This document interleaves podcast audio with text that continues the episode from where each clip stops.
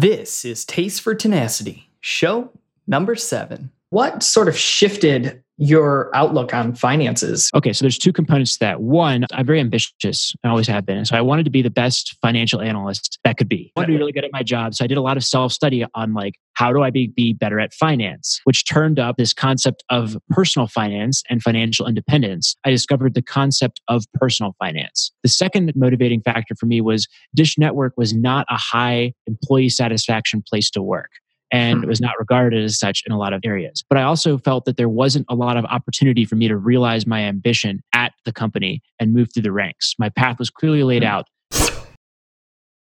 What's going on, everybody? My name is Ben Trella, and this is Taste for Tenacity. This week, I'm joined by Scott Trench. Scott is the CEO over at Bigger Pockets, which is a social media and networking site for real estate investors. This week, we chat in depth about personal finance.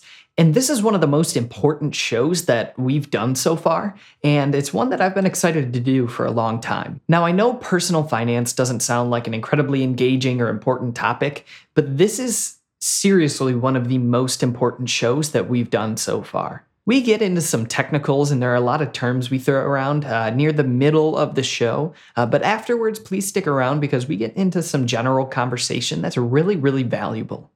With that being said, let's get to the show. All right. With that, Scott, welcome to the show. yeah. Well, thanks. It's good to be here. Definitely. Uh, so let's kind of dive right into it. Where did you start from? What's kind of your background for me? Sure. So I kind of had a traditional upbringing, I think, in a suburb of Baltimore, Maryland. So right between Baltimore and DC. Grew up in a fairly middle, upper middle class household. Um, certainly uh, never had struggles putting food on the table or going broke. Those were never concerns growing up. So relative privilege there. Um, I, w- I went to a top public high school. Was you know the whole. I was very into sports, big athlete, all that kind of stuff, and then went okay. to Vanderbilt in Nashville, Tennessee. Okay, nice. What did you study while you were at Vanderbilt? So I studied economics and finance, and I was also um, captain of the rugby club and uh, very involved in my fraternity, which had a very specific interest uh, in the business front. So yeah. I was definitely spent a lot of time having a, a good time in college while getting that degree. I did reasonably well, but I think my priorities were probably misplaced and a little heavily in that in the having fun. yeah, it's always it's always easy to see that in hindsight, right? Yeah. Um, oh, perhaps perhaps more helpful to, to this discussion. Some yeah. keys about the upbringing is my my parents both worked the same jobs their entire lives, their entire adult lives. Out of college, my mother uh, was a, is a nurse, an oncology nurse. She got a job at Johns Hopkins Hospital in Baltimore, Maryland. Oh wow! Uh, okay, oncology department, and she has been there for the entirety of her career as a nurse.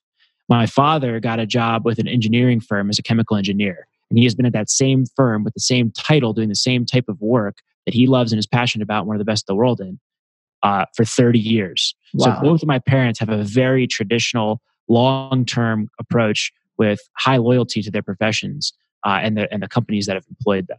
And then in college, probably a key point from there is at Vanderbilt, I was surrounded by very privileged, very children of you know college kids of great privilege right? So there's a, a, lot of wealth going around particularly within my fraternity and some of the social circles i hung out in. Um, i certainly didn't grow up poor but i didn't have the ability to you know my view on money wasn't as some of my peers was. Yeah whenever my bank account gets low my father's secretary just deposits more money into it. You know i'm going to wow. buy rounds for everybody. So i had a you know those are probably two kind of key things to keep in mind when you're thinking about my career track and career development. I saw this extreme loyalty from my parents in their careers, and I saw this extreme privilege that I felt that I was not able to participate in. It was somewhat motivating for me amongst my peers at school. Okay, so how did that then kind of shape what you looked for in a career out of college?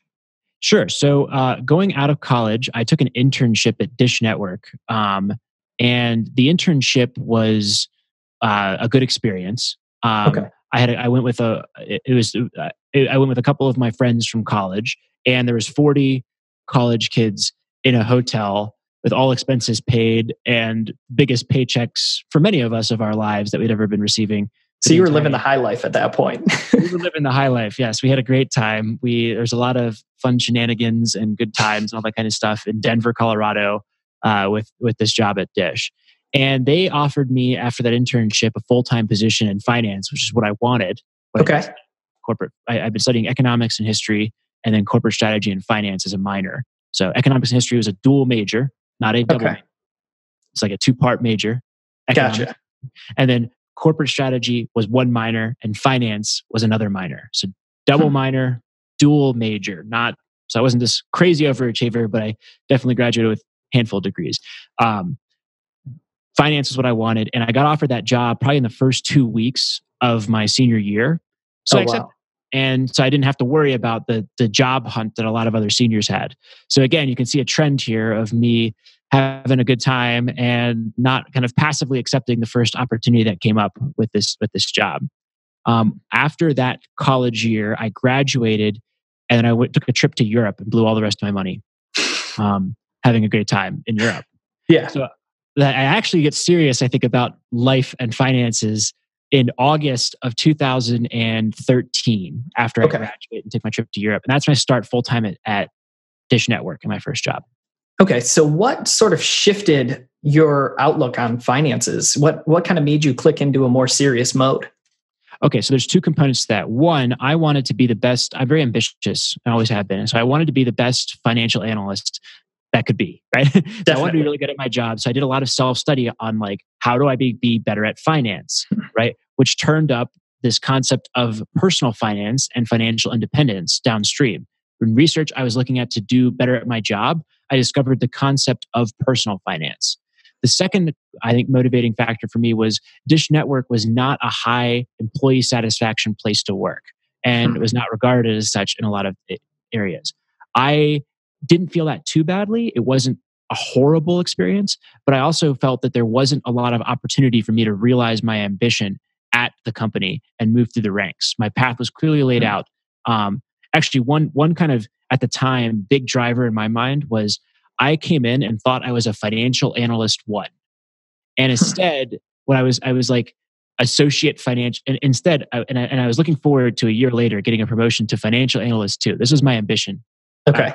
Yeah, kicking in. And yeah, and instead, I got told, no, we're actually going to revise your current title to and to associate financial analyst and then promote you to financial analyst one and give you a raise. How about that? And I was like, well, that for whatever reason just destroyed my my ego at the time. That was a gut punch. Yeah, I was I was a little I was very frustrated about that. Um, but anyways, before that, I had realized, hey, that's my best case scenario is moving up this this ladder, um, and I just didn't think that that was a very good outcome. So I became very interested through my self study and, and my frustration at not having lots of advancement opportunities and ability to drive value uh, is the way that I wanted. I became very interested in this concept of financial independence, financial freedom through two primary sources, right? So there's a couple of things that probably introduced me to financial freedom, but the two primary drivers were Mr. Money Mustache and biggerpockets.com. I was a very big fan of both of those platforms uh, in my first year out of college at that job at Dish Network. Okay, so you've you've kind of thrown out these these two interchangeable um, interchangeable words or phrases: uh, personal finance and financial ind- independence. Could you kind of define those a little more clearly for for any of the listeners? Yeah, I, per, personal finance, I think, is just any the the broad umbrella of managing your personal finances. So you know that can mean anything from saving ten percent, putting it in a four hundred one k, and the study of just kind of making basic, appropriate decisions that any responsible middle class American should be making. And then financial freedom, I think, is in financial independence. I'll typically refer to it as financial freedom. So I'm sorry if I refer to it as financial independence That's all good.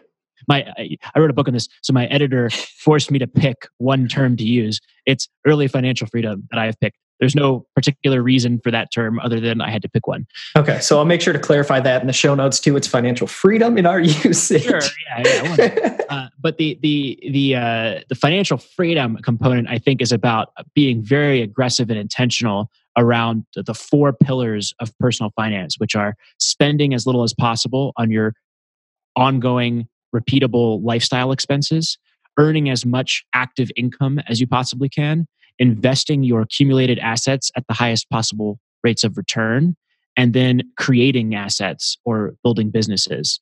You know, it's the same thing. So Yeah. that that I think is the the difference between the two. Is one's a much more stating a much more aggressive approach to building wealth, but it's still personal finance. Gotcha. Okay. Cool. So you you started Dish Network and you kind of realized that it wasn't a high employee morale environment. It wasn't um, really suited to the ambitions you were looking for. So what what did you start to look for next? Did you stick in that job uh, at Dish for a long time, or did you start to look elsewhere? Well, the, the goal was financial freedom. So the the question the question in my mind uh, by month seven or eight for sure, probably by month three or four at Dish was how do I become financially free as rapidly as possible? And I remember forget one of my coworkers said to me because I thought brought up the topic, and he was like, "You're not going to get rich sitting in that chair right there doing this job, no chance." So if you're looking to get rich, this isn't it, right? And I remember that just completely stuck with me, and I realized, hey, I'm, if I'm gonna if I'm gonna get rich, or if I'm gonna achieve financial freedom, um, I'm going to need to be more aggressive about my earned income, reducing my expenses, investing appropriately, and all that kind of stuff. So I, in the course of that year, began saving very aggressively. I saved up about twenty twenty five thousand dollars. Um, I came in with about three thousand dollars. Um, took advantage of employee matches, and then moonlighted by driving Uber and tutoring and all that kind of stuff. So Okay. I saved twenty to twenty five thousand dollars between August 2013 and October November 2014 on a forty eight thousand dollar per year salary by Jeez. busting it. Um, Yeah. In that same period, I also switched jobs. So I joined this tiny startup that I was a big fan of called Bigger Pockets in July of 2014. Okay. And I applied some of the money that I'd been saving to my first house hack, which is a duplex. So you can see the all out aggression on three fronts in this journey to financial freedom on that, right? I spent almost nothing. I earned as much as I could, which was relatively limited to low paying gig jobs after hours. I got a new job at, a, at another business that I thought had more scalable income potential um, and just opportunities, and I liked the job better. At the job. And then I also made a serious commitment and an investment in buying a duplex with basically all of the cash I had saved up over the course of that year uh, in Denver, Colorado. Okay, nice. So can we kind of dive? There's there's a lot to unpack there. Um, can we first start kind of addressing what's a what's a house hack, uh, and how did that really juice your saving in that first year and going forward? Sure. So, you know, I'm, I'm thinking, how do I spend as little money as possible so I can get more cash so that I can buy real significant assets, right? I, if you're trying to achieve early financial freedom and you're saving $5,000 and investing in index funds, you're going to be at it for a very long time, right? I need to generate serious cash that I could apply to advancing my position. And I need to do that in, and I needed to apply that very aggressively if I wanted to have a shot at this thing. So I, um, the house hack if you look at your expenses, or at least you look at my expenses at that time, my largest expense was rent. I'm sure that's the, that's true of many people that are listening to this podcast or just on the journey of finance in, in general. Yeah. And what I figured was, hey, if I could not pay rent anymore, I'm going to be in an incredible situation where I can much more aggressively generate cash towards this goal of financial freedom. And Brandon Turner from Bigger Pockets at the time had written this, had announced this novel term that had never before been invented called a house hack. I'm sure people have been doing house hack for a long time, but the term house hacking, I remember I saw that and I read this article on like how to hack your housing and get paid to live for free.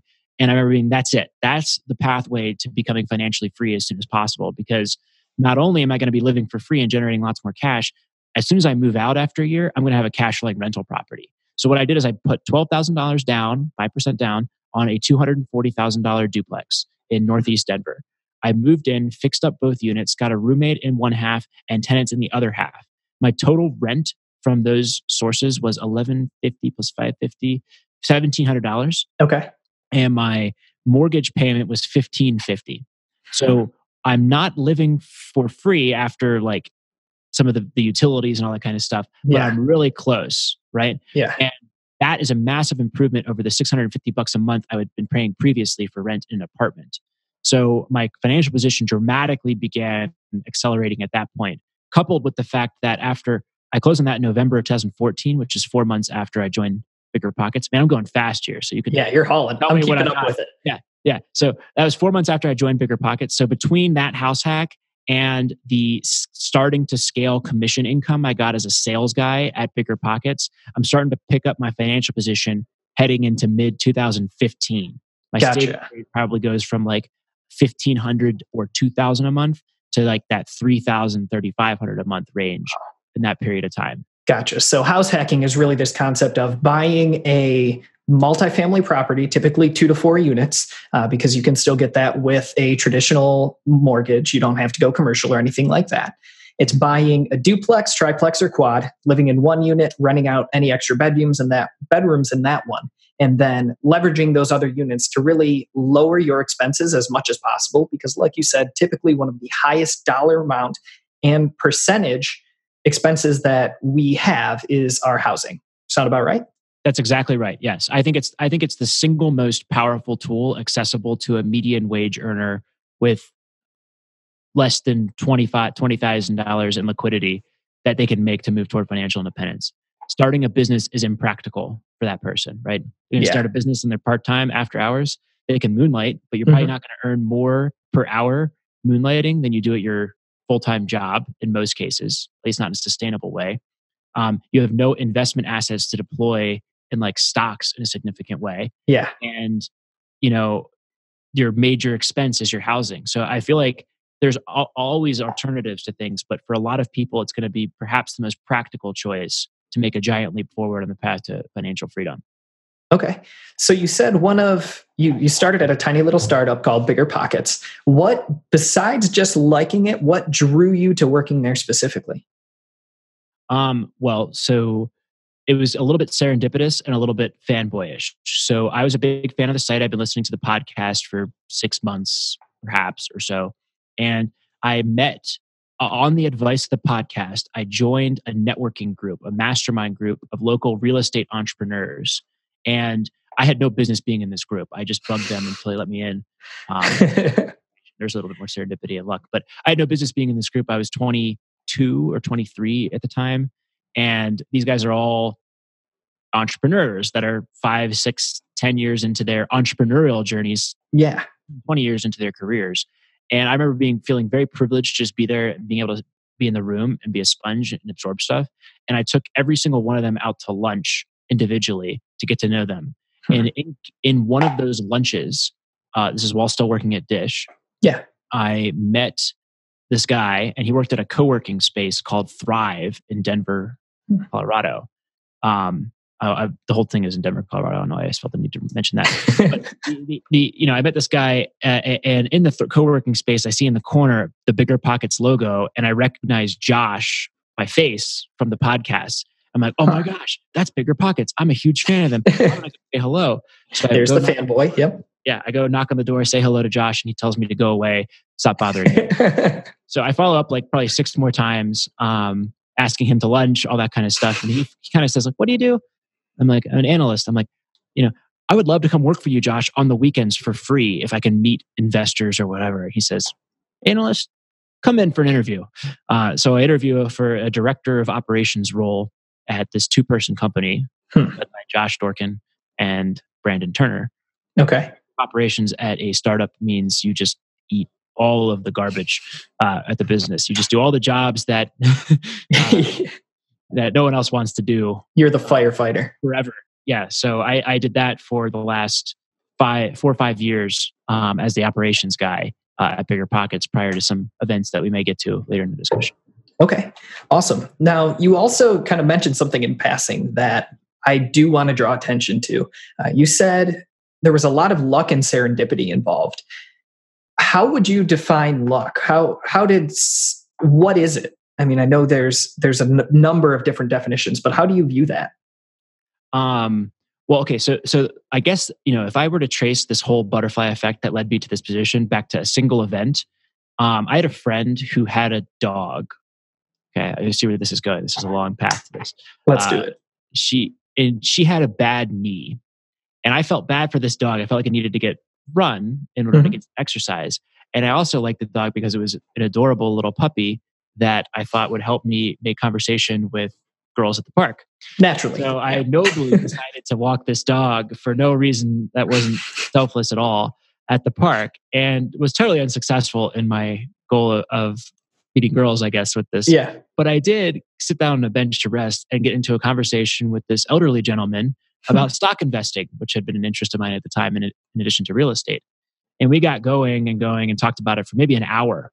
We just Wow. talked about stock investing. And he invited me along to that mastermind group or mentioned it. And I followed up and I was like, I insisted, hey, can I come along to this? Please, I want to, you know, want to do it. So I joined that mastermind group as a result of that conversation, as a result of that day at the park, as a result of trying to walk the dog and meet girls and joined in that. Now, that's luck, right? Yeah. That string of events I just described to you and your listeners is one piece of luck after another leading down the, the pipes.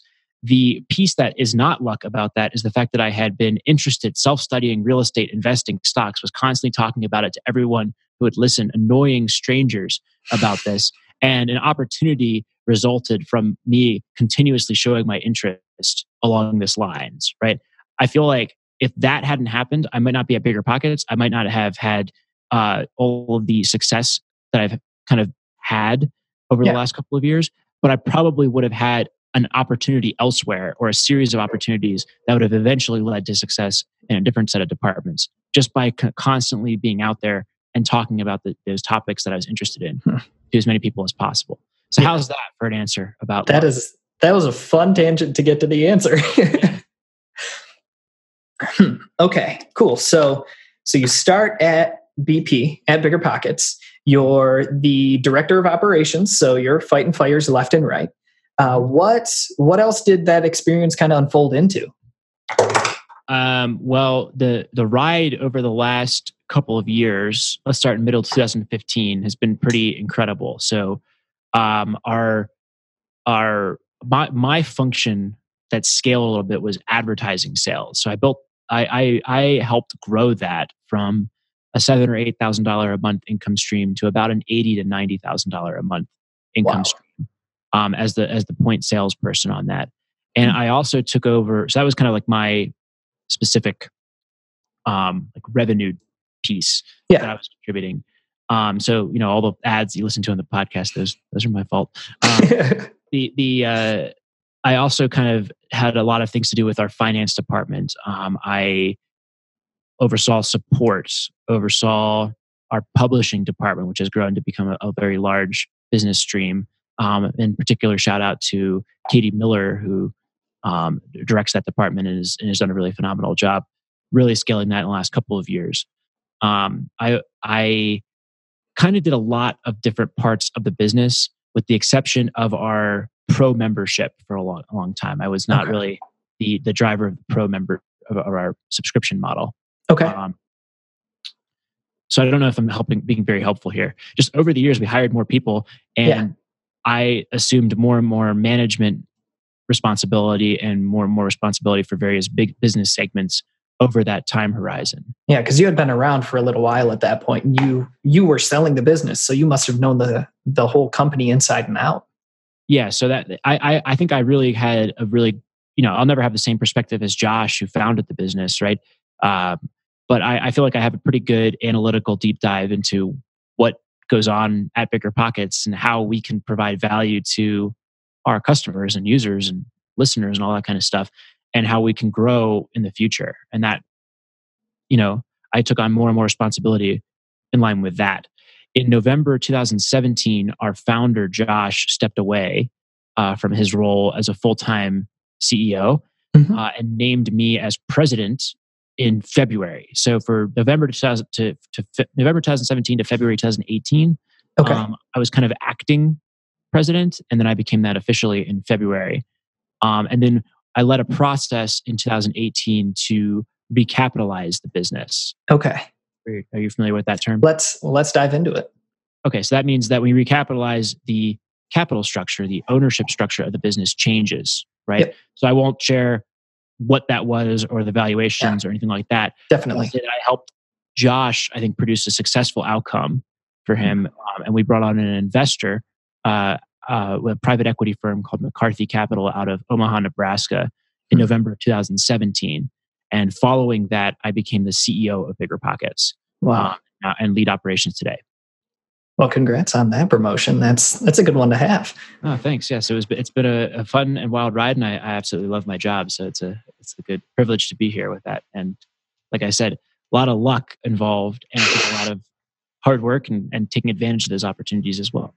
Yeah, and I think something too that that again kind of passed slip by in passing is that you love what you do and that's really important because you're dedicating at least 40 hours a week if you're in a standard role but way more than that um, and if you're somewhere you prefer versus you know your first analyst job that's got to be a totally different side of the spectrum yeah i think i think so i think um I, I, think that liking what you do is very important. And I think that liking what you do is inversely correlated to your net worth position in many cases. So if you don't have a lot of liquidity, if you're not saving money, if you're living paycheck to paycheck, you are eventually going to be stuck in a role that you cannot leave because you're probably, nobody is like not optimizing on the income front. Yeah. Right? Almost everybody, if you're working a job, you're taking a job that's at or near your maximum income potential relative to the amount you want to work. So maybe you're not yeah. going to work 100 hours and make, you know, double. But if you're working 40 hours, you're going with basically the highest bidder that you can get. Yeah. Uh, as as an employee for the most part. If you're spending everything that you earn, that's going to be the, the truth for you for the entirety of your career. If you mm-hmm. have a 50% savings rate, if you're spending less than half of what you earn, no way are you going to be stuck at a job that is just terrible forever you're gonna be able to leave and pounce the first opportunity that comes up, like I did um, with with my first job. So yeah. I think that there's an inverse correlation between that savings rate and how much you like your job. You won't long term be stuck at a job if you don't need the money to easily get by. Definitely. So so two things going off of that. One, this kind of takes us back to the beginning of the conversation where we really said how important building a, a strong personal financial position is because it's what allows you to take on those new opportunities and really do what you love doing. Like you said, it's kind of inversely proportional to how much you love what you're doing. Mm-hmm. And on the other side, too, I'm going to lose my train of thought real quick. But yeah, so that's that's a really important spot to be in because oh, and then on the other side, you mentioned a 50% uh, savings rate. What's so uniquely powerful about that number in particular? The reason I like the 50% savings rate is because if you're saving at a 50% rate, you're going to accumulate one year of liquidity that you can use to pursue the next opportunity in one year. Does it make yeah. sense? So yeah, that saying, makes perfect sense. So let's say I earn 100 grand. Let's say I earn 50 grand, right? Okay. If I earn 50 grand and I'm saving at a 10% rate per year. I'm going to save $5,000 over the course of a year, right? Mm-hmm that. There's a lot of tax and 401k stuff in there, but I'm talking about after tax wealth accumulation. Cash savings that you see Cash in your account. Exactly. Stuff that you will actually intend to spend to advance your position, seize an opportunity, buy a house, house hack, whatever it is. Um, not something that you've written off as retirement for 50 years later. Right? yeah. I'm, ta- I'm, I'm, I'm talking strict cash accumulation in your after tax spendable account. Okay. Definitely. That number if you're accumulating $5,000 a year and a $50,000 income, it's going to take you, that means you're spending $45,000 a year, mm-hmm. right? This is all after tax. So bear with me. Yeah. I'll give you a model if you want it for what that looks like from tax versus pre-tax and post post-tax. Okay. After tax income's 50K, you spend 45. It's going to take you nine years to build up one year of what I call financial runway, right? You could not survive without a, without a wage, without a wage income for one year until nine years have passed at that savings rate. Mm-hmm. If you have a 50% savings rate, you're going to save $25,000. That means that you only spend $25,000 a year and you saved more money, five, yeah. times, five times more money, and you need almost 50%, what's called 60% of the $45,000 number, right? So mm-hmm. that, that, that number is extremely powerful. Why 50%? That's an arbitrary number 45, 55, 60, 70, 30. It doesn't really matter in that as long as you grasp that concept that each percentage point more that you save is exponentially driving you towards freedom and opportunity uh, faster than the guy who's saving at a very low marginal rate. Yeah, so that savings rate really works both sides of the equation. It's your spending. So for the 50% you're saving, there's 50% you're spending. Uh, if you're saving 55, you're spending 45%, whatever the case may be. Mm-hmm. But by increasing that savings rate, you're decreasing your spending rate which then allows that extra dollar that you save to go a little bit farther. And as you said, it grows exponentially with every dollar you save. That's right. Your friend, the, the ability to accumulate runway um, to, with which to seize opportunity, explore, you know, just have freedom from bad situations or insure against risk that i think is the key for people who are starting out if you're thinking about doing any type of entrepreneurship or any type of serious investing you're just not going to reasonably be you're going to have to get lucky rather than have a controllable path towards it if you don't master that single component of this early on the more you spend the more likely you are to be trapped in a job that's going to consume most of your hours um, and not allow for other things so it's really about that savings rate i think for for people that are getting started in, in terms of generating opportunities. I would not be here today if I spent most, if I spent more than 60, 70% of what I earned. Yeah. So that's, that was, that was a fun, fun yeah, rabbit hole. I love that topic. I'll, I'll, I'll preach about that all day. yeah. So speaking of, you wrote, wrote a book on it. Um, book's called Set for Life. Uh, and I'm going to link to that in the show notes as well. Oh, thanks for the plug. Yeah, definitely. Um, and it's it's a, a, really great book. I love it. I read it when I was first uh, first starting to explore personal finance, and it really breaks it up into three. It breaks building a financial position up into three chunks. Um, could you walk through those a little bit for me, and what's so important about each step?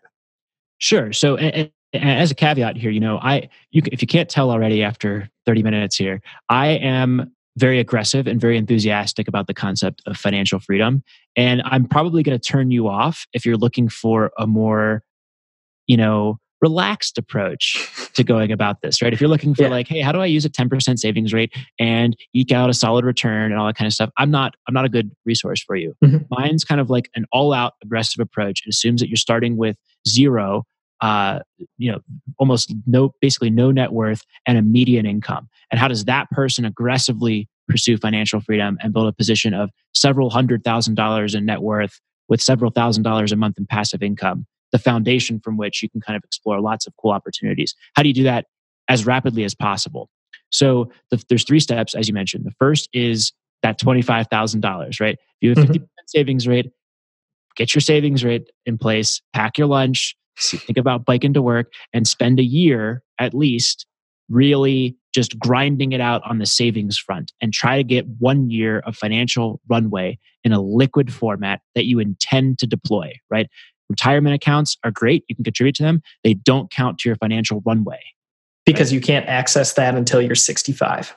You can, you can take a Unless penalty, you go through the got to be honest with you. I don't think it's a good plan to put money into a retirement account that you intend to use to withdraw on later because you're going to pay a penalty. So the yeah. intention, of, as a matter of fact, with a retirement account is that you're not going to use it. So contribute. I I still contributed to a 401k mm-hmm. and to my employer match, but my aggression about saving was all about. I use that word a lot. That's too hard of a word.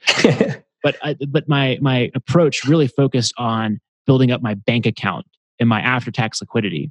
Yeah, I could take a new job or buy a house hack, right? Yeah, your focus was on that cash because that cash is what you can deploy whenever you want, whether that's to take up a new opportunity or buy that first house hack or investment property or whatever the case may be. Yeah, you don't know what that opportunity is going to look like. And like, it's very frustrating, I think, for people who are just starting out on this journey of wealth to being like, I want to be an investor, is what everyone wants, right? But if you're talking about 25 grand, you know, that at best in a passive investment, like, a, like an index fund, is going to generate long term average returns of 10% at best. Mm-hmm. That's a pretty you know high assumption on your return. Yeah. yeah. So your it, it's really not meaningful to your position at, at, at, that point. So I think that having it in some sort of liquid format, you can put it in the stock market if you want, as long as you intend to withdraw it. Just risk that you'll it'll go down before you need yeah. it. But having that access to that cash, I think, is the most important thing, and having the mental mindset of being able to use it. Okay, so we talked about that. That's the first first step is accumulating twenty five thousand dollars. Getting from zero to twenty five. Yeah, focus on your big expenses, knock out all the stuff that doesn't make you happy or that's really important, and you can live a great life. Like 20% of your expenses are, if you're an average American, are going towards entertainment, food, fun, miscellaneous. The 63, 62 thirds of your expenses are going to just three categories housing, transportation, and food. If you can eliminate or drastically eliminate those three categories, it's very easy to get to a 50% savings rate, especially if you're already at a 10 to 20% savings rate. So, how do you live for free? Do you house hack? Can you go into a place and Airbnb the bedroom, we rent a two bedroom house and tell the, and get, tell the landlord, hey, I'll Airbnb this place and I'll pay you an extra fee if I can do that. There's a lot of ways to get to that very low housing cost in that first year if you are serious about it. Whatever. After you get one year of financial runway, hopefully that takes you a year, maybe two. Now you're talking about how to get to $100,000 in personal net worth. Okay. You can save your way there. It's just slow to do that in isolation. So I think you have to think about how do I earn more income and how do I generate a significant return? And my two preferred tactics for this are one, finding a job with scalable income potential, like a sales gig. So if you earn a commission as a salesperson, you can theoretically earn infinite amounts of money. And if you're going to be spending your time all day working money, working for money, um, and you don't particularly love the work that you're doing right now, it seems to me that there's no reason not to pursue a commission based sales gig, especially if your spending is very low because yeah. you don't need to earn a high base salary if you're spending like, let's like my my my case right? If i'm earning $48000 a year i can take a pay and i spend 20 25 i can take a pay cut to 30 but with income potential and bonus potential commission potential of up to 100 grand. That's a great bet for me. It's totally impossible for a peer who's living in downtown denver and living the high life and spending 40 $43000 a year yeah by lowering your expenses, you lower the amount of fixed set income that you need to be able to live. Exactly. And then you can pursue an opportunity that has real scalable income potential without the risk, right? It's not a risk, it's an opportunity for the person that spends a little bit of money. It's a risk, not an opportunity that, that can't even be considered as an opportunity for the guy who's spending everything he earns. Okay, so that's one tactic. The second tactic is the house hack. We already went over that. You buy the right house hack, you can basically eliminate your entire housing expense uh, overnight, not overnight, over the course of a couple of months while you analyze, buy, and then put put tenants in place for the house hack. And it's a very powerful tool to get you you started um, and building that. So you do those two things. That should accelerate your progress towards that 100 grand, hopefully within one, 12, 18, 24 months following the accumulation of that first 25K. Okay, and, so you're looking what, uh, one to three years out now? yeah one to three years out from your your starting point right now you now you actually have significant savings rate you're now you're probably saving three four thousand dollars a month in cash after taxes which is a large amount of money and will enable you to put together significant investments over time right now okay now it's time to think about investing right? Investing and getting a 10% return on $100000 a year or $100000 invested is a significant amount of money. $10000 could be a very significant influence in your decision making about big life choices which is which is important. So now that's why the focus moves to investing. So from there i kind of have a philosophy about hey how do i invest aggressively for the long term here to generate high returns and two approaches that i talk about there's plenty more approaches out there and i don't you know this this is one section of the book but two approaches that i, I, I suggest as possible areas to explore are index fund investing, plowing your money into an index fund, which is totally passive. There's some volatility risk. The stock market can go up and down in the short term, um, but long term, you're likely to get close to a 10% con- compound annual growth rate. Uh, if we're looking, if we at least if we look at what historical returns have been over the last several hundred, you know, last hundred years. Yeah. Uh, and then real estate investing is my other component. If you're house hacking, that's a great approach, right? You house hack, you fix a place up, you put tenants in, you move on to the next one, and you have a portfolio after five, six years of several rental properties that you know intimately and are very mm-hmm. comfortable with managing um, and operating. So that's a great approach. There's massive return potential there because you're using so much leverage when you own or occupy a house hack. Yeah, can you define leverage real quick for me? Yeah, so like my, my duplex, right? I, I bought a duplex, I put down $12,000 on a $240,000 duplex, right? So that means I'm leveraged 20 to 1, right? So I put I put down 5%, percent mm-hmm. um, or I guess 19 to 1, somewhere in that range. Um, yeah, ballpark. So like if that property, let's say I put down, let's, let's use a simpler thing. Let's say I put down $5,000 on a $100,000 house, right? If that house appreciates 5%, I've just earned a 100% return on my five thousand dollar initial investment, right? Yep. Plus, you got five thousand out and the five thousand you put down. That's right. Plus, I'm paying down my mortgage one or two thousand dollars. So that is a 40% return if it's $2,000 on my Mhm. $5,000 investment. If I'm not paying rent and my rent was $500 a month previously, that's $6,000 right there in savings, right? Because I'm, if my cash flow from my tenants is covering my living expenses, right? Yeah. So that's, that's a 120% return, right? Add those up and you've got a serious, serious ROI in an average year on a house hack with a, with a small amount of money invested, right? And your risk, in my opinion, is reasonably low. Now, now that's offset partially by transaction costs, right? So there's buyer transaction costs, and then there's uh, that you be one to two percent of the purchase price, and then you've got your loan origination fees, all that kind of stuff. So Yeah. the first year is going to be a little bit more muted. Year two should be very strong, right, and so on. But in an average year, you're going to have a very explosive ROI that you can't get from stocks or real estate on an, in an average year. Yeah, because the the five thousand you put down goes farther than any other investment you could find. That's right. And the other part of this is the um, uh, the risk, right? So with leverage, you, you associate risk, right? Now, Mhm. my thing was though, like the long term risk is rents are going to go up, right? If you're a renter, like, are you like? I would much rather be on the side of the bet that says 30 years from now rents are going to be higher than they are today. Yeah, most likely. I, I just like I can't fathom how someone would take the other position on that on a, on a, at least a nominal basis Yeah, So before before inflation. Um, the next or after inflation, sorry. okay. The the the next piece is who's at the most risk in the buy uh, the purchase of a first property. I say that the person at the most risk in the market is the homeowner who puts down five thousand dollar you know five percent on a primary residence with no potential tenant income. Right, Hmm. that guy is at the most risk because if he lose, he's like likely your the competition, the people who are buying homes Mhm. are saving five or ten percent of their income, got help from mom and dad, or else deposited a decade's worth of liquidity as their down payment on a property. And if they lose their job, they are the ones who are going to get foreclosed on?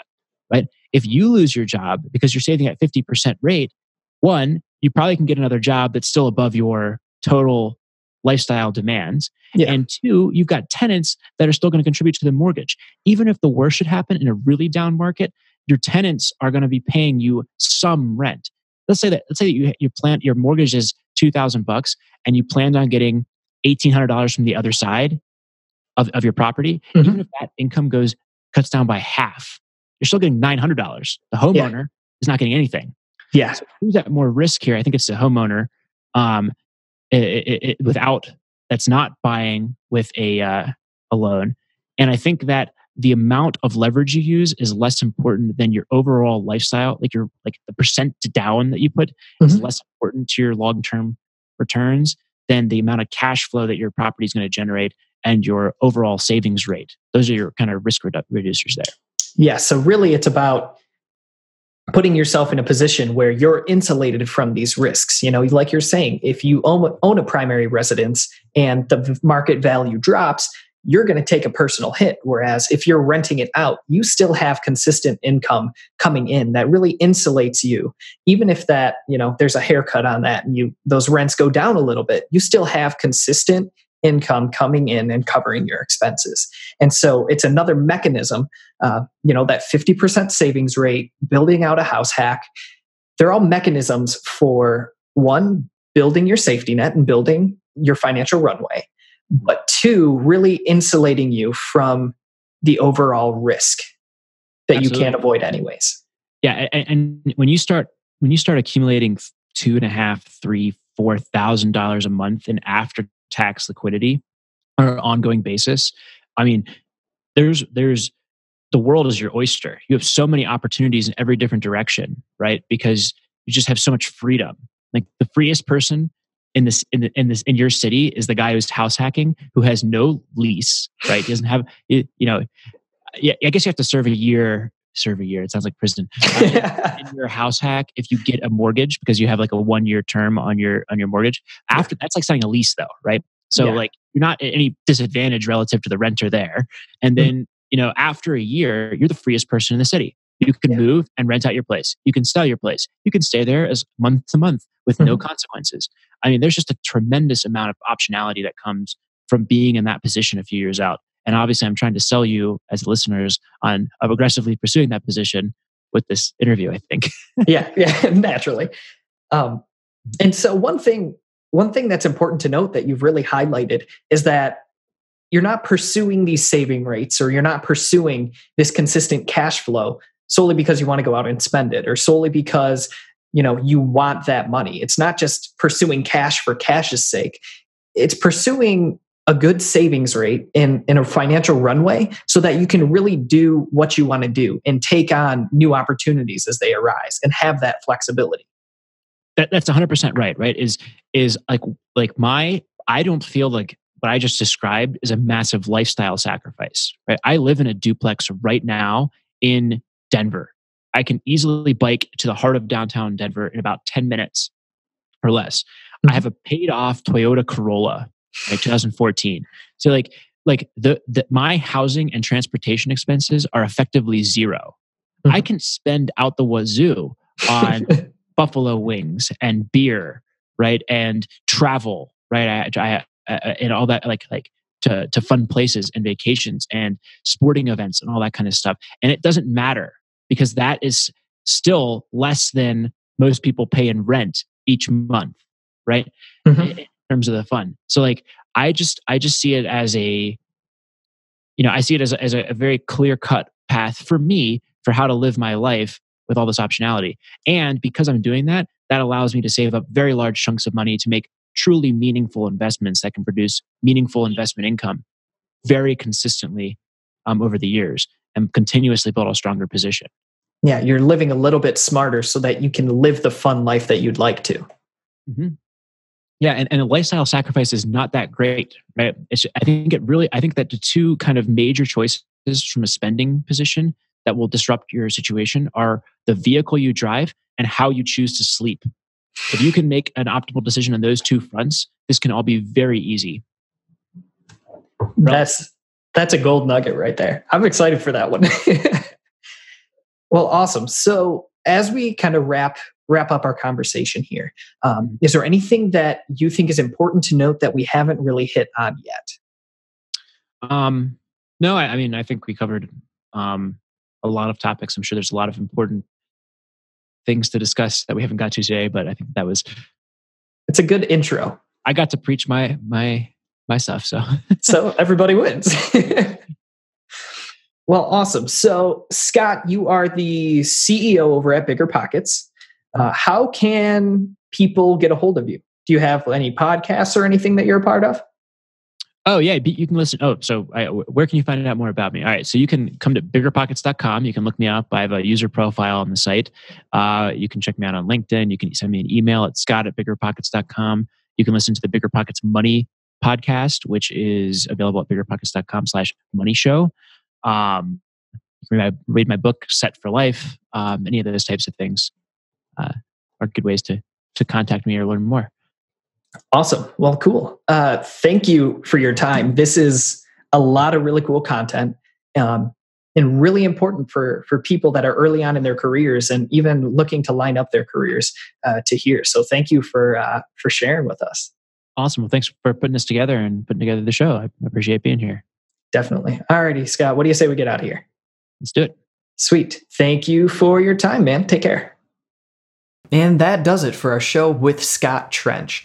Now, I really like Scott's story and Scott's overall view of personal finance because it's no nonsense. It's being as aggressive and as targeted as possible. I also highly, highly recommend the book Set for Life. Uh, I've linked to it in the show notes, and it's really been one of the driving forces behind me getting my financial shit together. Scott's approach is to focus on the highest dollar value and highest percentage expenses that we have so that you can still do the fun stuff around the edges. It's not sacrificing, you know, everything that you enjoy.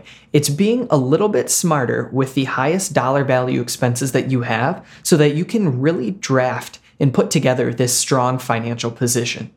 If you've been watching the show and enjoy it, or listening and enjoy it, please do me a favor and just hit the subscribe button. That lets me know uh, how many you are listening regularly and what I can do to improve. From Taste for Tenacity, show number seven. This is Ben Trella. Thanks for listening.